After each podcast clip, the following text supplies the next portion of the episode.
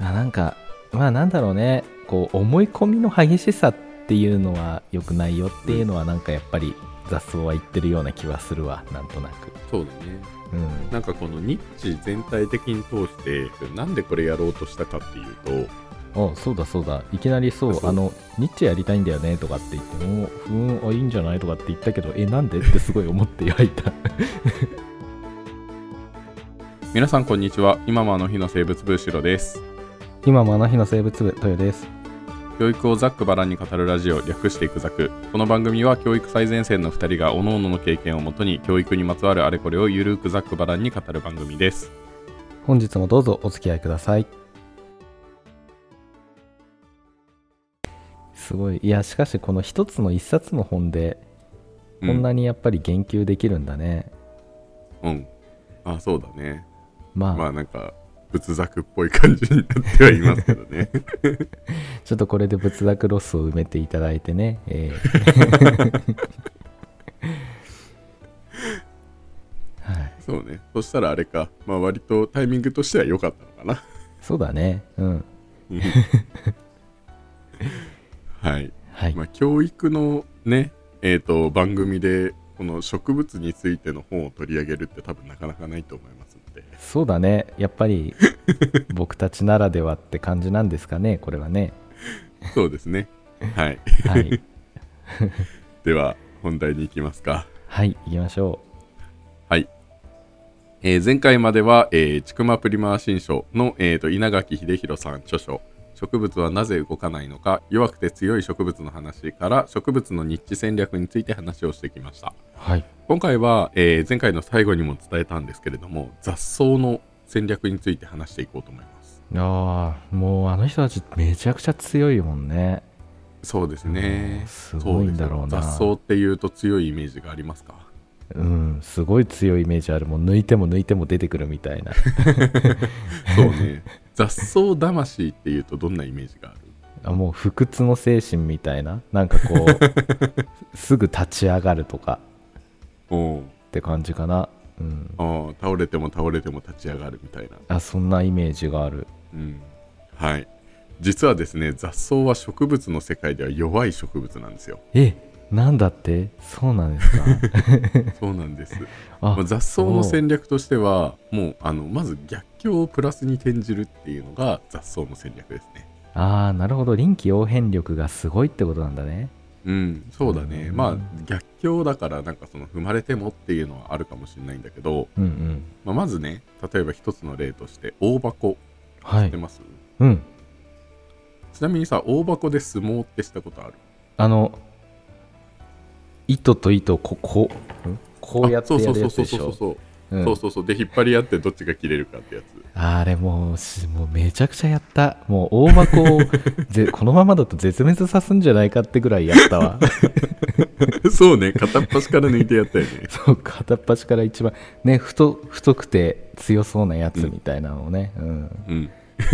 すっごい抜いてった、うん、あれに ねあの当時小学校とか中学校は外とかでさあのうん集会とかが多かったんだけどあー大体大箱生えててあのうん話を聞きながら、まあ、聞いちゃいないんだけど そうまあ話しているさなかで友達隣同士とかで相撲をやって、まあ、あのうろちょろしてる先生方にこう見つかってすげえ怒られるっていうのは定番でしたよ ね。うん、そうでしたねねちゃんと話聞きなさいみたいなね。そう意外とねそうよかった知っていてなんか相撲って知ってるって言っても誰も知らないんだよね周りがああ確かにうん。まあ、相撲感はない田舎もありあれだねこれね、 うんあそっか相撲感はないか、 はいまあ、この大箱踏まれることを想定しているんですよ、おおで、まあ、逆に踏まれないと他の植物が生えてきて負けてしまうのであ踏まれることにとにかく強くなっていると、あなるほどうーん、うん、だから踏まれる場所にあるじゃん大箱って、うんうんまあだからうんもう、そうそういうところでしか生えていけないってことなんだよねああなるほどねうーうんんなので、まあ、踏まれることに強くなってるんですけどこれあの実は葉っぱは柔らかいんだけどでも筋が通っていてちぎれにくくなっているああ、うんううんん、だからこれ相撲に使えるんだ よね相撲に使えすごい人気でそうこれ発見した人すごいよねもう これで相撲ができるんやって 全然相撲じゃないけどね見た目ねまあねうんなんで相撲って言うんかねあれわからないなんでだろう、 でも相撲って言われ、大箱相撲ってやったらもう一瞬でヒットしたよねあの情景あが本当にうんじゃあやっぱりじゃあ世間一般でやっぱりあるんだねよかったうん、あどうなんだろうあるのかな うちの地域だけじゃなかったあまあね、 まあ、うんトヨタ全然地域が違うからね まあその時点で、隣同士っちゃ隣同士なんだけ どね隣県なんだけど一応ねそうですね はいあと大箱の種子っていうのは雨などが降ってふ濡れると粘着液を出して膨張するんだよね、ほーうん、でえっ、とまあそして踏まれた際に人間の靴とか動物の足にくっついて生息域を広げる、なるほどねべちょってね、うんくっつくわけだそうそうそうそううんなので大箱大箱にとって踏まれるっていうことは耐えることでも克服するべきことではなくて、うんもうむしろ踏まれないと困るぐらいに踏まれることを利用してるんですよね。ああむしろ恩恵であるわけだねそう、そういうことです。なので、うんあの最初にその雑草の戦略、逆境をプラスに転じるっていうふうに言ったけど、これは物事をいい方向に考えようっていう、ただ単純なポジティブシンキングではなくて、おうおもうもっと具体的に逆境を利用して成功しようっていう戦略なんだね。なるほどねうんうん、まあこれに関してはもう周りからは逆行と思い逆境と思っているけど自分にとってはもうすごいめちゃくちゃチャンスであるっていうことだねそう、そういうことです。はあなんで、まあなんか人間から見てもさ、なんかね、まあ、我々の人生でも逆境に出くわすことってたくさんあるじゃないですか。あるねもういっぱいあるうん、そうだよね。で、なんか落ち込んで、そんな時に道端にひっそりと花をつける雑草の姿に、まあ、自らの人生を照らし合わせ てセンチメンタルになるわけじゃない ですか。うん、すげえセンチメンタル黄昏ている なそうだよね。ただ雑草っていうのはそもそもしおれそうになりながら耐えてるわけでもないし、うんスポコン漫画の主人公のように歯を食いしばって頑張ってるわけでもないんです。ああなるほどねうんそうなんです。雑草はしたたかなんですね。したたかなんだねそっか、はい。まあ、逆境チャンスいい言葉だね、う。うんんまあ、逆境がチャンスになってるとか、 まあ、逆境とも思ってないって感じかだから、うん、一つちょっと思ったのが僕マヨネーズがすごい嫌いなの ね、ああ、そうだね。うんでもさこの世の中マヨネーズの料理が多いわけよそうだね。ねえこれなんでかなって思ったらみんなが好きだからなんだねマヨネーズのことね、うん。うんうんだから僕にとってマヨネーズは相当な逆境なのよもうん。うねえただみんなにとってはチャンスだからチャンスチャンスっていうかいいもんだからさうんうんそういうことと一緒かなそうだね。じゃああれだね。あの、トヨと一緒に居酒屋に行って、唐揚げを頼んだとして、うんもうマヨネーズを全部かけてしまえば、うんあ全部競一人争がでねできるっていうことだね。そういうことだね競争相手がね ちょっとよくわかんないけ どっていうか唐揚げにマヨネーズなんかかけるかで、ね、 かけないか。レモンか。レモンじゃないマヨネーズディップ形式か。だってたとしても。形式にしようよって思うもうたこ焼きもディップでいいよって いやこれ一番困るのはホームパーティーとかなんだわね、うん、ああ、伝もうすでに。あ,、うんうんあらかじめ伝えてなくってさその作ってくれている人が超身近な存在であると、もう残せないってなるのよ、そうだうんね。いやーこれてかはもねてか大学1年からその、ね、マヨネーズ苦手苦手って言ってきたのにうん結局なんかどっかしなんかいつの間にか忘れてるんだよねマヨネーズの件だけはなんだろうね忘却うん忘却術がかかってんだ ね、そうそこにだ け困ったよ本当にそう本当に毎回あそうだとよ食べれないじゃんみたいな話をしてたよね 毎回毎回毎回気まずい思いになっちゃうよねみんな がはいそうそうかマヨネーズが逆境だったわけですねそういうことですうんはいで雑草の戦略としての2つ目のキーワードこれは変化なんですよ、おううん、で前回、あのー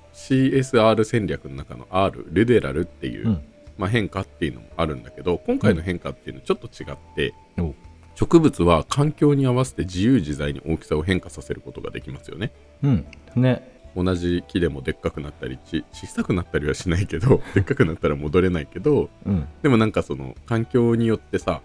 なんかどういう風に枝を伸ばすかとかも変えられるわけじゃないですかああそうねうんうんうん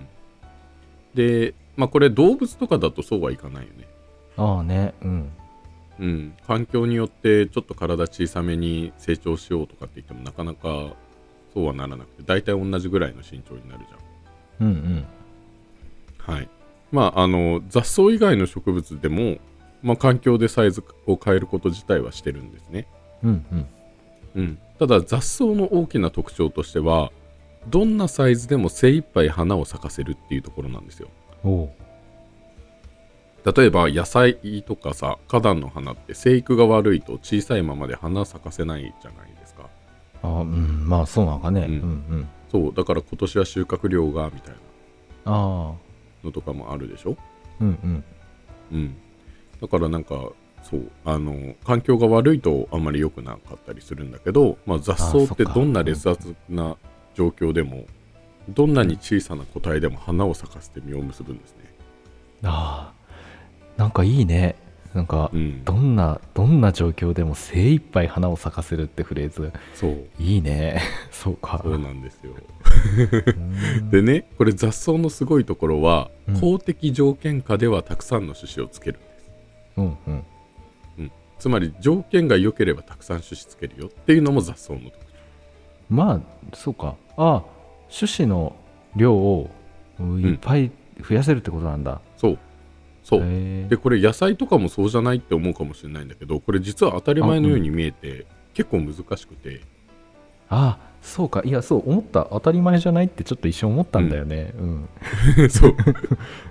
そうなんですよあの野菜とか花壇の花って肥料をやりすぎるとなんか逆に草とか、あ茎とか葉とかがばっかりが茂って肝心の花が咲かなかったりとかはいはいなんかはい体を大きくすることに力を使って実をつけないとかっていうのが結構あったりするんだよね。なるほどねうんそっか、うんだって子孫を残すってなったらねもう俺はもうここじゃ無理だからっつって、あとは託すっつって未来に託すけどめちゃくちゃゆ、ねあのすごいいい土壌環境とかだったらあもうこれ子孫作るよりも自分が繁栄しちゃった方がいいなっていう風になるんだね、きっとねそうねこんだけ条件が良ければでっかくなってから実をつける方がいいじゃんみたいな感じになるよね、あうんうんうんうん、確かにででっかくなる方にエネルギー使ってみたいあなーで肝心の実をつける時にはもうなんかエネルギーなくなってみあたいーエネルギーないし環境もなんかあんま良くなくなっちゃってるし寒くなってるなし そみうたいだなねっていう感じなの かあな失敗したっつって ああそう調子に乗りすぎたねうんそうそうなんですよなので雑草っていうのは条件が悪い時でもいい時でももうとにかく最大限のパフォーマンスで種子を生産するっていう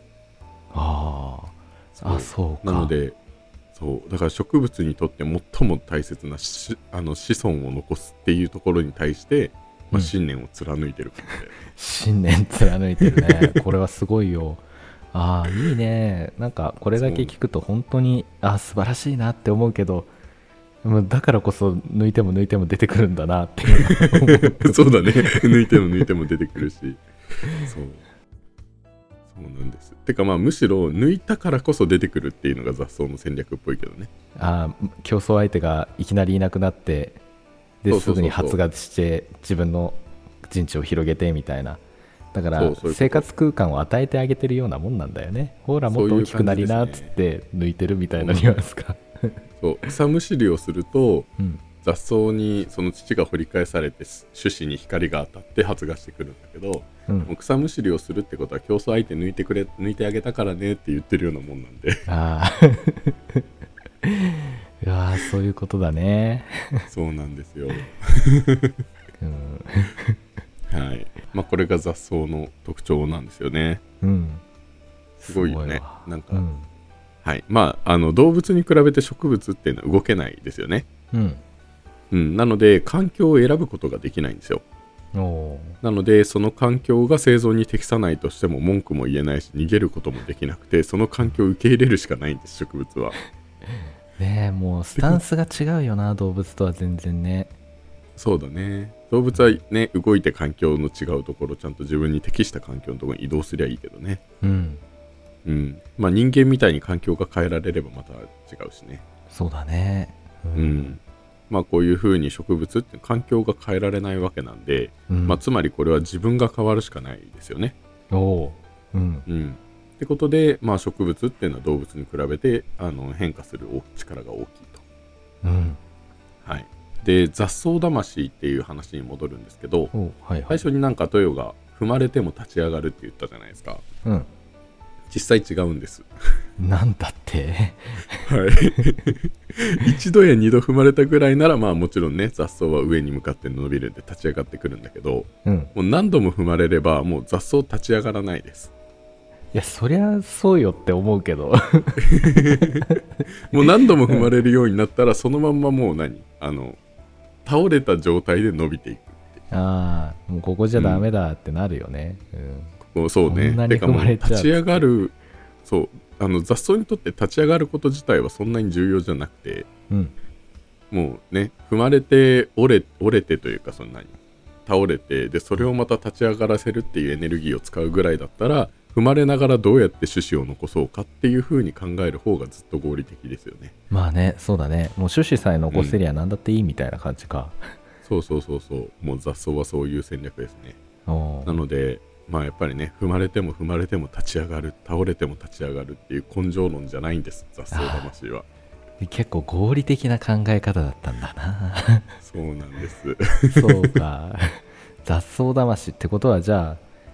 この雑草魂っていうのはどんな劣悪な環境下でもうん、次につなげようみたいな意味になるのかな、そういうことだね。だから劣悪な環劣悪な環境を、もうなんか歯を食いしばって耐え忍ぶではなくて、うん、そこから何か学びを得るみたいな感じじゃないあかなねうん。そうかうんうんああえ雑草魂って本当にどういう意味があるの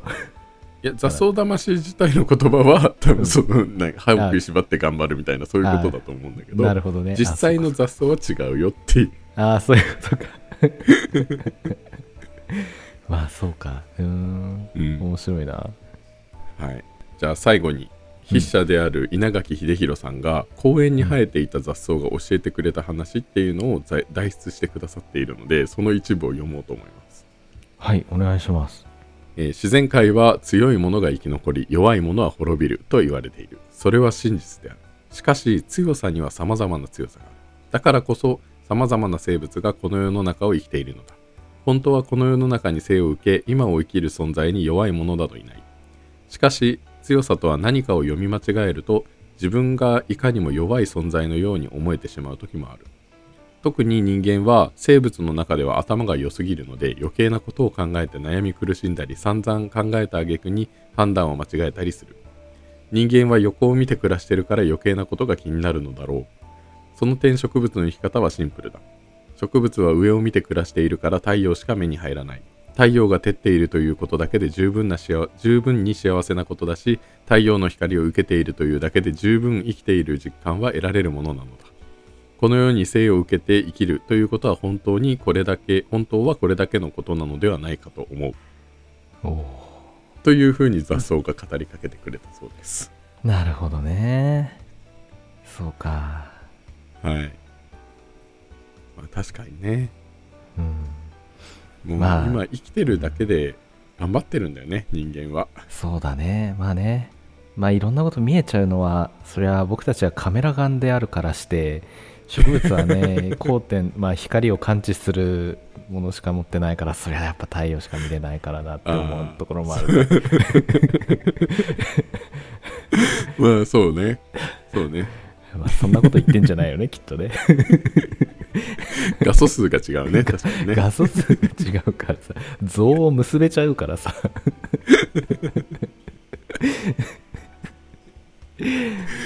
そうじゃないんだよな実際こり ゃ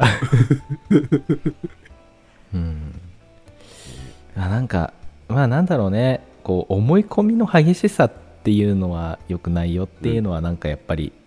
なんうかん雑草は言ってるような気はするわなんとなくそうだねうんなんかこのニッチ全体的に通してなんかうまくまとめられないんだけどなんでこれやろうとしたかっていうとあそうだそうだいきなりそうそうあのニッチェやりたいんだよねとかって言っておふーんあいいんじゃないとかって言ったけどえなんでってすごい思って焼いた なんかうまくまとめられないんだけどなんか何その生き方みたいなのはちょっとしたいなと思っていててかこれうん読んだ時に、あ面白いなって思ったんだよね。あうんいやあ面白いニッチってなんかと思う教育うにん使えそうっていう、そうねそうで雑草魂ってもうまさにこれじゃんっていううんまあなんかそうだね考え方を変えようみたいな話をちょっとしたくてなんか、うんうん、とにかくなんかそうだね辛い時でも歯を食いしばって頑張ろうっていう考え方じゃなくて、うんなんかこう考えればなんかプラプラス思考になれるというかまあそうねうん CSR 戦略なんか、まさにいいなって思うようん常にプラスでいられそうな気がする、うんそうこだれねを考えるだけでうん、なのでちょっとそういう話がしたいなと思ってあげたんだけどなかなかうまく教育の話にはつなげられませんでした。生物学の話に 寄ってる感はあるよね まあでもいいんじゃないかなうんうんやっぱ植物から見習うべきことはたくさんあるしそうだね。だからちょっとうまく言葉にできなかったので、まあ、この4話を聞いてうん皆さんなりに何かしら感じたものがあるといいなっていう感じですね。そうだね委ねよううんもはい、う、はい、そうだ ね。ここから考えることは委ねて、委ねましょう。はい、はい。うんまあとりあえず今回あの4話構成で、はいえー、と稲垣秀弘さんの「植物はなぜ動かないのか弱くて強い植物の話」から植物のニッチ戦略についていろいろ話をしてきましたので、はいぜひ興味のある方は、えー、Amazon で買えますあのまあでそうね最後宣宣伝だね うんいやほん本当に面白いなんかこれもうねあのーえっ、と猫うさぎさんのポッドキャストでやっぱ紹介されていて、で買ったやつなんだけどあのは稲垣秀弘さん本当に面白い、ああうんうんうんなんか豊はあれだ人さら類しのないささん、あそうそうそうそうそうそうそううってん、いう感じでもうなんかファンになりましああうんうんた、うん、 なんか一人こう著者の方で本書いてる人で一人ファンがいるっていうのは、なんかいいよね心になんかそうだねちょっとなんか頭良くなった感じがす そう、るよねうん、まさに、 うんはいねでは今回はここまでですはいはいお疲れ様でしたはいお疲れ様でした。